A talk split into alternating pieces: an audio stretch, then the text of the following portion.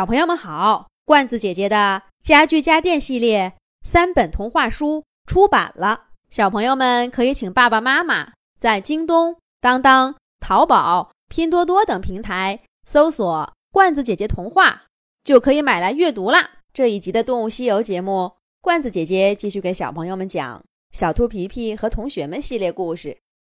谁见过外星动物的第十二集？外星动物。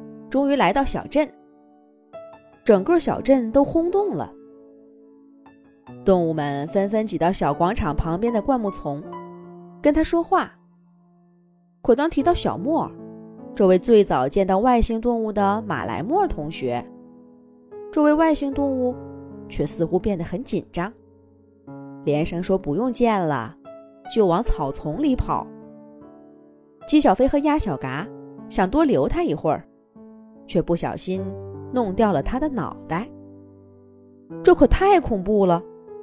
难不成在他们星球，脑袋和身体是可以分离的？而正当大家又惊讶又慌张的帮外星动物拾起那掉落的大脑袋时，却更意外的发现，在这个奇怪的脑袋底下，竟然还有一张黑漆漆的脸。长耳朵，小眼睛，不长不短的鼻子，这，这不正是小莫吗？小莫见大家盯着他，一张黑脸涨得通红，撒开腿，头也不回的奔向了夜色中的丛林。原来这个外星动物是小莫假扮的，不用说。那关于外星动物的故事，也是他编出来的，真是空欢喜了一场。我就说嘛，哪有什么外星动物，都是假的，你们偏不信。从小莫说外星动物不吃东西，我就怀疑上了。管他住在什么星，哪有不吃东西的？回家的路上。鸭小嘎撇着大嘴，呱呱呱地说着。鸡小飞立刻戳穿了他：“哎，小嘎，是谁一直吵吵着要见外星人的？还不让人质疑小莫？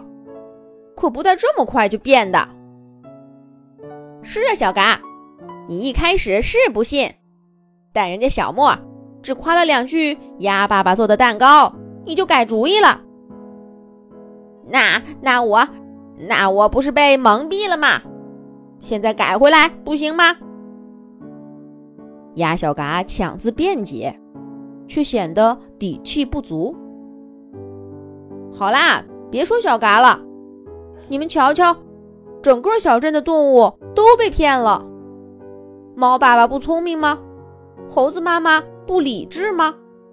还不是都来见外星动物了？他们一开始更不相信呢。小兔皮皮来替小嘎解围。就是就是，都是小莫的谎言太高明了。他也真是可恶，编这样的故事来捉弄大家，说的有鼻子有眼的。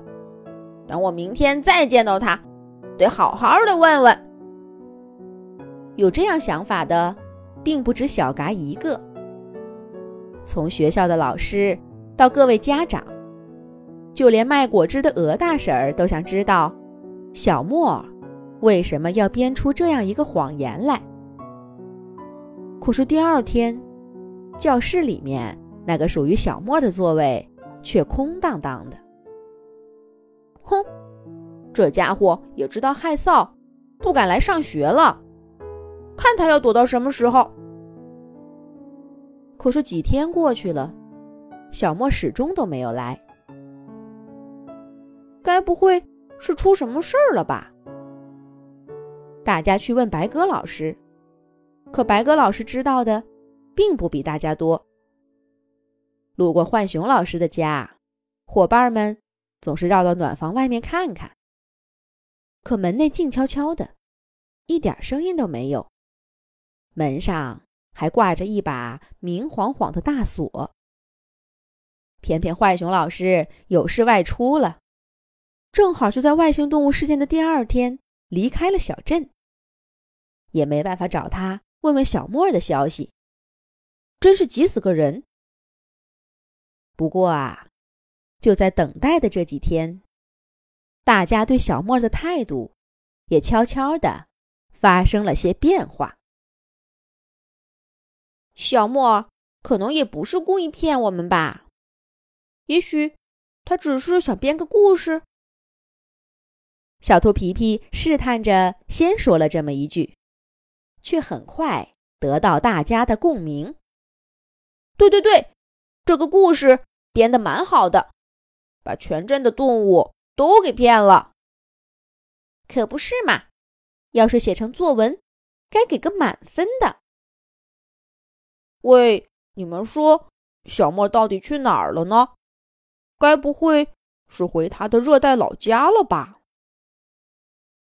就在大家悄悄的转变了态度，担忧起小莫的时候，浣熊老师回来了，还带来了关于小莫的消息。是什么呢？咱们下一集讲。